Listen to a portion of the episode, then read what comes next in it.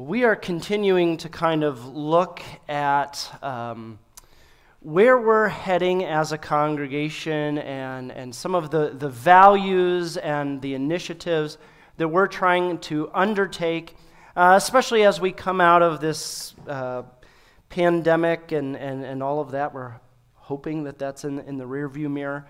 What does it look like for us to be Spring Creek Church of the Brethren in, in these times, in this day, and in this age? I want to encourage you to come to uh, our next council meeting, June 12th. There's not a lot of business, uh, but it's going to be a time for extended conversation about uh, what we've been talking about the last couple of weeks. And so we invite you to come and be a part of that. Uh, whether you're a member or not, uh, just come and be part of the conversation that happens on June 12th. If you want to see more uh, and read more about uh, our, our vision and, and these initiatives, uh, you can see the wall that's down in the gathering area, uh, but there's also a link on our website, springcreekcob.org, and it's pretty easy to find, but it's also slash mission hyphen and hyphen vision.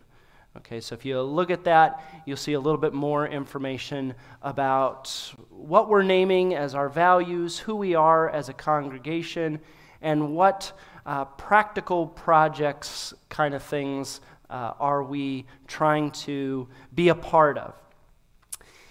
It's interesting, uh, a friend uh, a number of years ago talked about how our relationship with God uh, and our relationship with the people around us has kind of three dimensions to it. We have an up dimension, we have an in dimension, and we have an out dimension. Um, up is our relationship with God. In is our relationship, uh, our growing with ourselves, but also growing uh, with the body of Christ.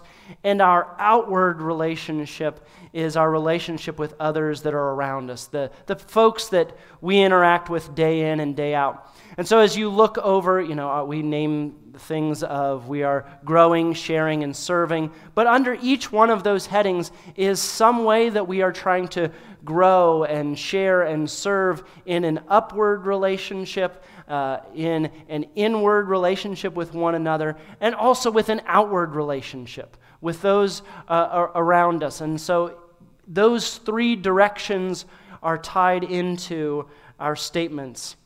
And we're going to be looking a little bit more at that uh, this morning. As we do that, and as we take a look at these texts that we've uh, read this morning, would you pray with me?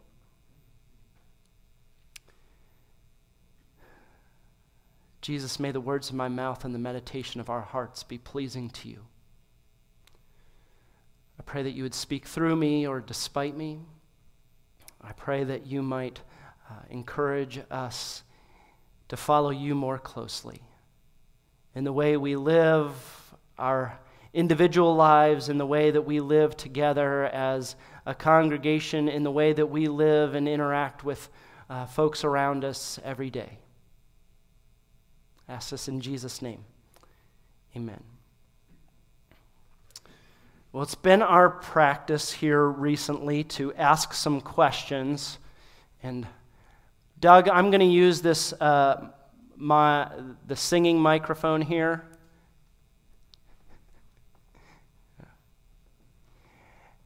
And let me start by asking a question, I'll come around. What is a church? Or what is the church? What does the, the word church mean?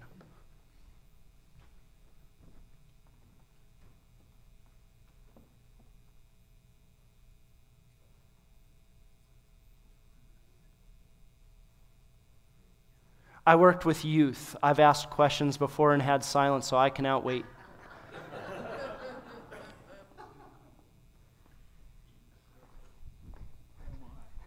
Well, this, this is, you know, we've had some we do have folks that watch online. We have some folks that listen to services later, and, and they want to hear not just my recap, but they want to hear what you're, you're imparting to us as well. Well, uh, is that on? Okay. All right, the microphone's not working. So I'll recap this morning. We're flexible. Yeah, I'm reminded of it every time I drive through the entry post out here that the the church is the people Mm. of God, and the building that we're in. Uh, I suppose we're going to go ahead and call it the church no matter what, but it's that's a, certainly a part of it. But I the the church for me is definitely the people. So it's, it's the people, and Ron was talking about it's not the building. That seems to be the word we use, um, and it's hard to get away from that. I've tried in my own conversation to kind of um, refer to the facility or refer to the building, but in common language, we call the building the church, but it is about the people, yeah. What else is the church?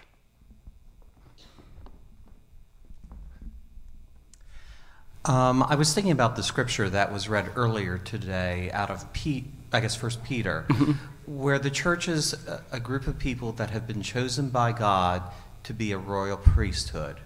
So, in a sense, there's a measure of authority given to them through what Christ has done, but as a priesthood to be there to be a blessing to others. So, it's a transformed people who are now part of God's new creation and what He's trying to do. Bo- both these passages have some element of uh, authority, both in the priesthood and in the, the binding and loosing uh, that Jesus talks about there in Matthew.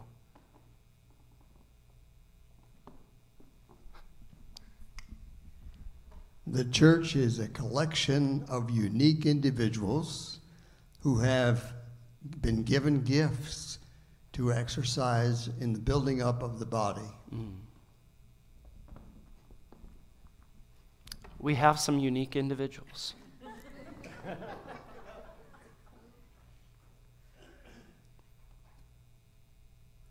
yeah.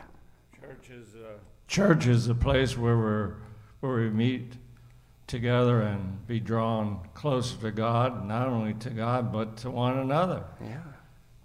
That's what I believe the church is. But it, like everyone said here, I agree with what they Mm. said. Yeah. Thanks, Glenn.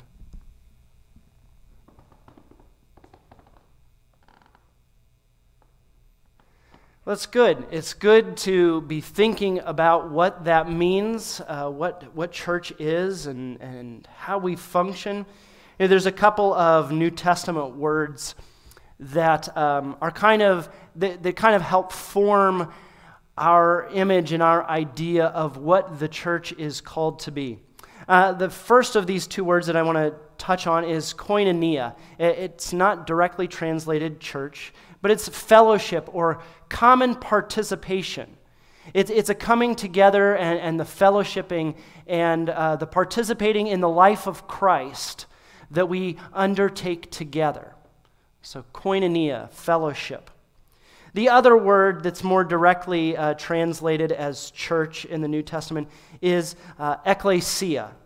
And, and really, it's a gathering of citizens called out from their homes. It was not a word unique to uh, the first followers of Jesus. It was a word that was used uh, broadly in the Greek and Roman world, and they were a group of citizens who would be called out to, to vote or to, to welcome the king, uh, but they were called out ones. And so the followers of Jesus were using this word as ones who were being called out, who were gathering and identifying as a new group of citizens who were following the reign of King Jesus. This word appears 24 times in the book of Acts, which is kind of the history uh, of the church. It's used 21 times in 1 Corinthians as guidance and correction for the church. And it's used 19 times in Revelation, opening praise and, and criticism for, for seven churches that are kind of representative of, of all of the churches.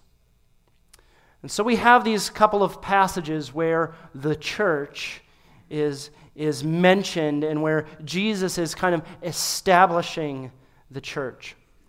The first of these is our gospel reading out of Matthew chapter 16. Jesus asked the disciples what people are saying about him. Who do, who do people think I am? What are you hearing? What are they, what are they saying about me?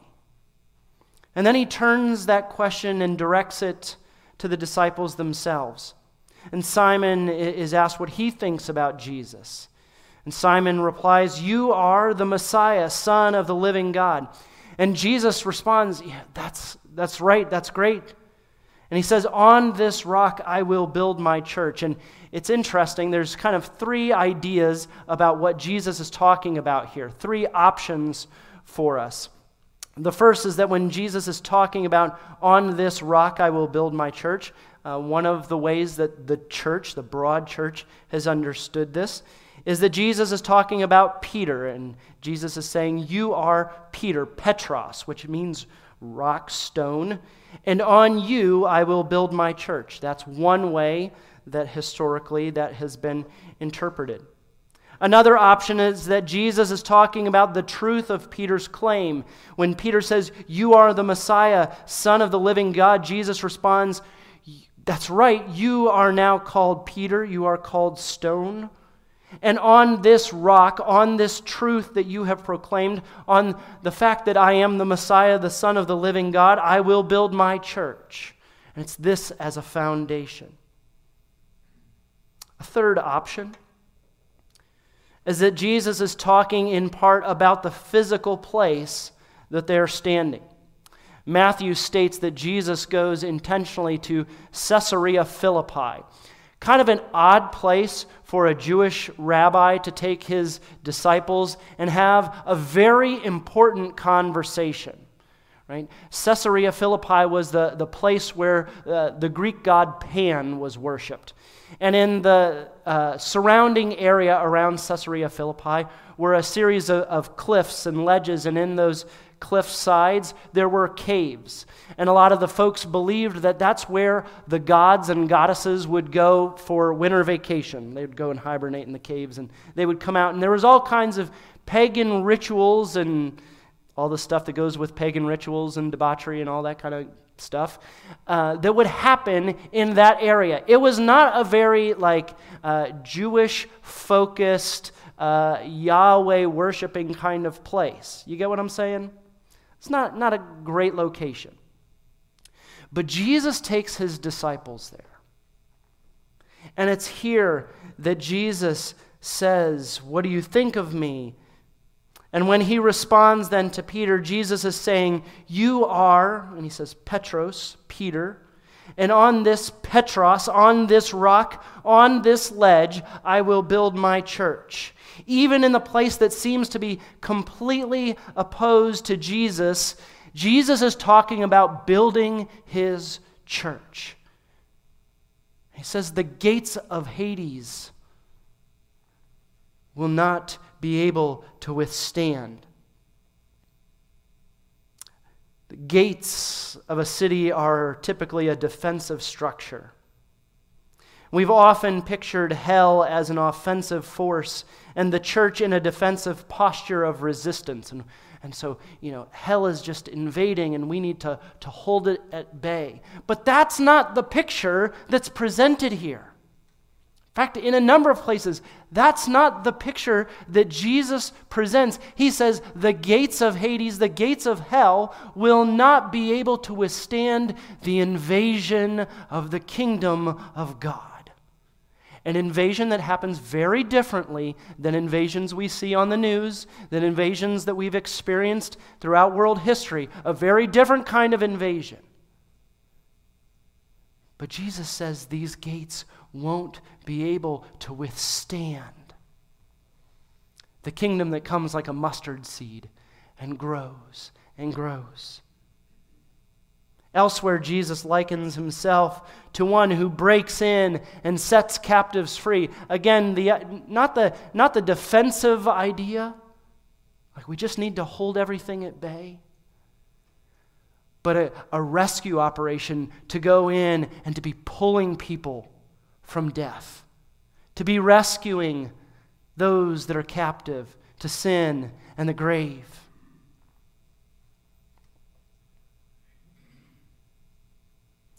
Our other passage out of 1 Peter also focuses on a rock, too, on a foundation stone.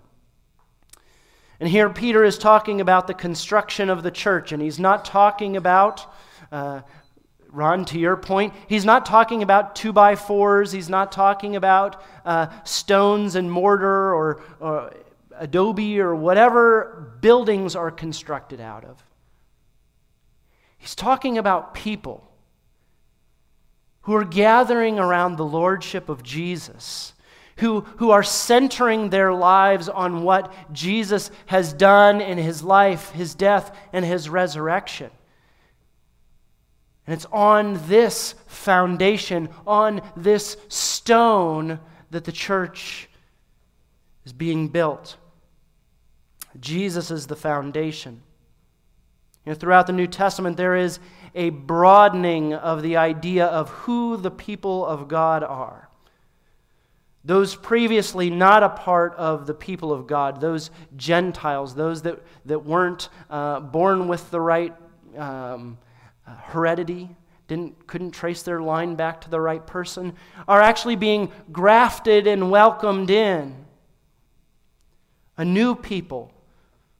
We see in the New Testament, part Jewish with lineage connecting back to Abraham, Isaac, and Jacob and part Gentile, with the, the promise to Abraham of all nations being blessed through his descendants, is finally coming to fruition.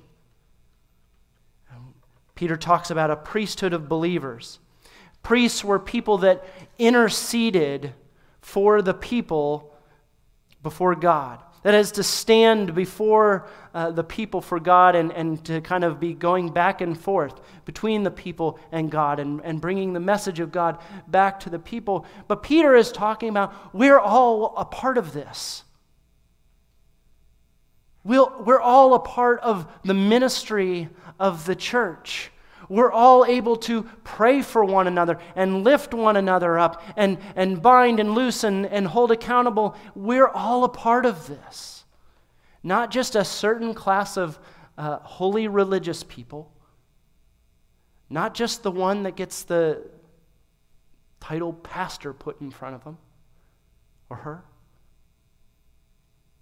All participating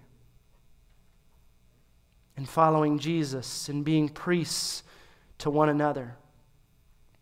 This is about a new people being built on the foundation of Jesus Christ, brought into relationship, not because of biological reproduction, not because of shared national identity, not because they're Greek or Roman or Jew or Gentile, wealthy or poor, slave or free, but because Jesus is Lord.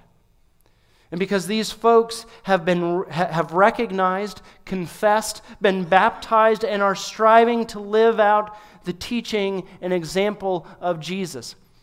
Folks, the early church, there were all kinds of reasons for them not to be in fellowship with one another. There were all kinds of uh, social and, and religious reasons for them to not be one people. But what they're finding in common is their shared love, their shared healing because of what Jesus had done. And this is what binds them together. The church becomes God's primary agent for announcing the kingdom. The church becomes God's primary agent for demonstrating and living out what the kingdom of God, what the reign of God looks like. The Roman world had imperial colonies kind of spread around. Roman citizenship carried great privilege in the ancient world. not all conquered people in the Roman world were given Roman citizenship. You needed to be born in Rome, or sometimes serving in the legion might earn you citizenship, or uh, citizenship could be given to people for, for special reasons.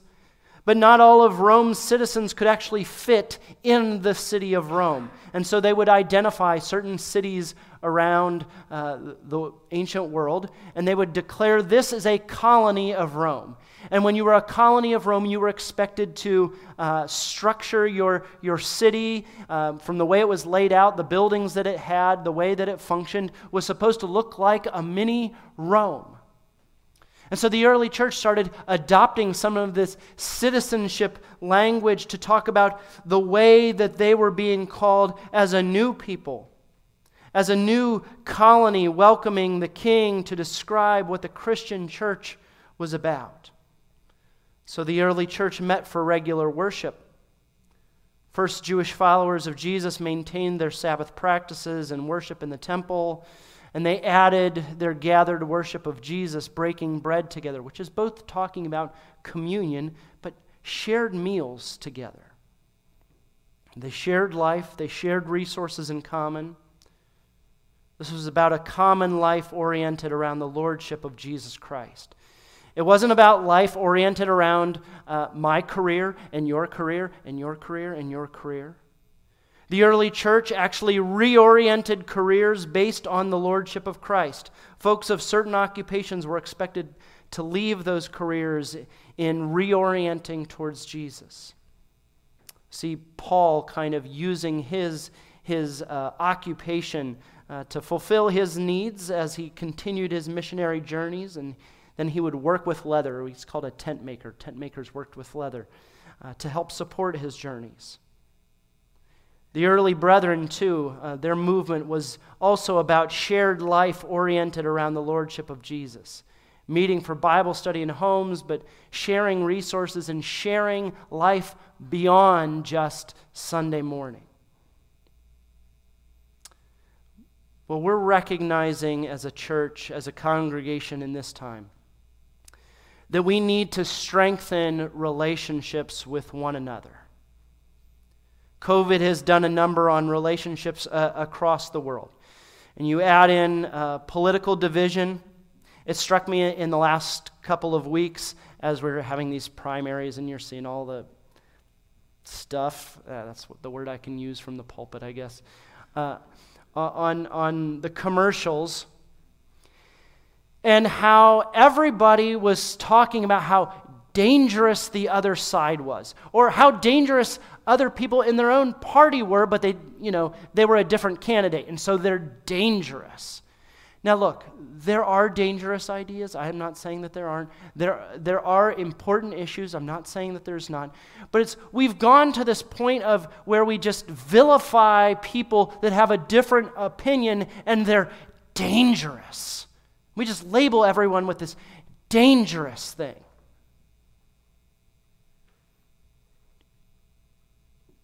Relationships have suffered all over the place. And you know what? Just meeting on Sundays for an hour, maybe two hours if you came to Sunday school, isn't enough. It doesn't sustain a community of faith living in exile. We've talked uh, over the last number of months um, about the fact that our society is, is shifting and, and, and we, we no longer live in a place where everyone across our society recognizes the lordship of Jesus. They don't know who Jesus is, they might not know what the Bible is, uh, they might not know the Ten Commandments. And there's all kinds of feelings that that brings to the surface in us. But that's just the reality of where we live.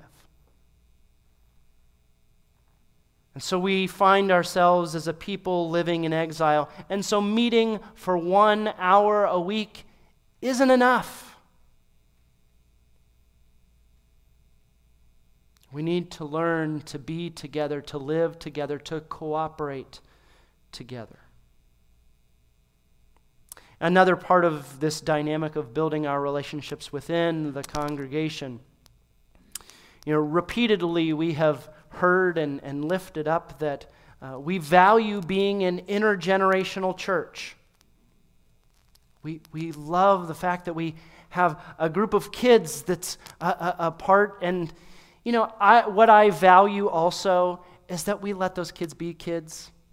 Um, not only because I'm a parent and so it's two of my own that are causing trouble around the place, and, and please correct them. You know, they're doing something they're not supposed to be. Um, it's okay. Let them know they shouldn't be doing that. Uh, but we value having our children and having our youth. Uh, and, and, I value having um, some who uh, are children at heart and more mature in ages. That's a good thing. And I think over the last number of years, we've tried to work at that, to, to value that. Remember, before the pandemic, we had speed sharing. We sat around tables, and, and older folks on one side, and, and our, our youth and our children on another side. And, and we just, real quick, shared stories with one another, shared interests and, and, and things that we enjoy. We have our youth Sundays and we have our children's Sundays, but I'll tell you as a pastor, what I appreciate more than one youth Sunday or uh, children's Sunday is seeing our kids involved in, in, in praise team and, and helping at reading and, and doing other things throughout our, our worship services.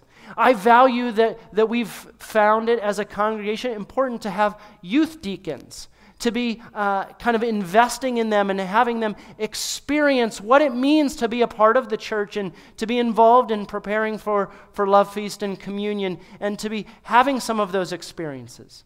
I'm really glad that we have a, a youth who uh, a youth voice on our board so they can start to see how we function and cooperate as a, as a family, as a body really glad to have these opportunities. I know uh, Michelle Shepard has also had our, our, sharing our stories in the past, having some of you come down and, and share your life experiences, uh, adoptive grandparents, lots of ways that we've tried to work at being an intergenerational church, to be together, to learn from one another, to help raise up our young folks. Is it odd then that one of the times we meet most frequently, we might advocate for segregating based on age?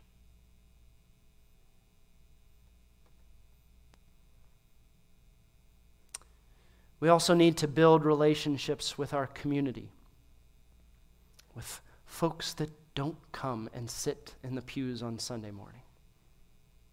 Why? Well, because good human beings should get to know those around them. We are social creatures and we should get to know and be friends with people. Doesn't all of us should be everyone should be trying to get to know people a little better. But also as followers of Jesus, as folks who read scripture together, we are called to seek the peace and the prosperity of the place that we're called to live. God's people in exile in the Old Testament aren't supposed to collect into this segregated holy huddle of people when they are sent off to Babylon, not just stay to themselves. They are called to, to live lives and to engage what's happening in the society around them. Yes, there are times for us to disengage. Yes, there are times for us to be um, think critically about what it means for us to participate in the society. And maybe there are times where we do need to withdraw, but not just into a, this holy huddle, you know, we're going to collect ourselves into this group and close the doors and quite literally to hell with everyone else. But we are called to engage and to love and to participate in meaningful ways. We believe that this is an invitation. We also have our Great Commission, which Jesus calls us to make disciples, walking with people as they journey towards Jesus. We believe we're called to evangelism or gospeling the gospel. And I'll just reiterate something I said earlier. This is not the sole responsibility of the pastor. It's not the sole responsibility of a ministry team called Evangelism and Service. It's something that you and I are all invited to participate, to sit with people, to build relationships, to eat with them, to, to hear what's happening in their lives, to hear the, the places that are, are broken and in need of healing, to share our own stories about how Jesus is shaping our lives and hear and listen for opportunities to announce the way Jesus might be working in their lives. We're called to be the priesthood of believers. Again, I'll plug for uh, summer Sunday school talking about how we can be equipped, how we can be learning to do that practically. We also have the great commandment from Jesus to love God and to love our neighbor as ourselves. You know, the church, this has been said before, is, is if we use the language of organization, there's lots of uh, civic organizations around that are there to benefit those that are members, those that pay a, a membership fee or something like that. But it's, that group is to benefit the members. The church is not about benefiting the members, it is about blessing people. It is about demonstrating the kingdom. It is about announcing the lordship of Jesus.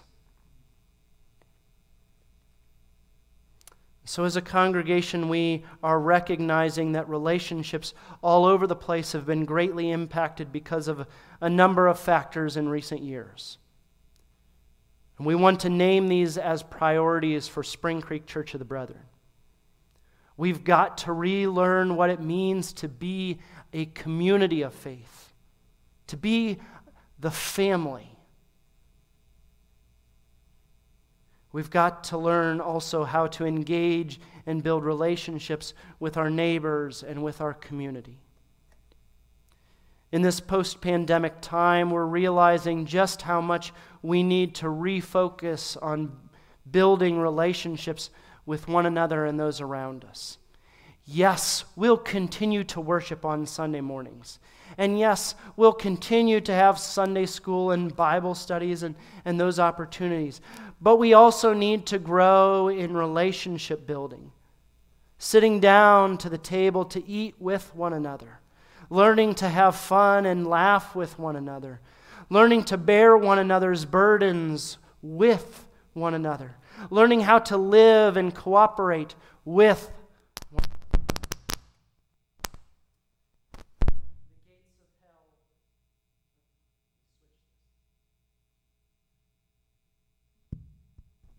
The gates of hell are no match for the reign of God.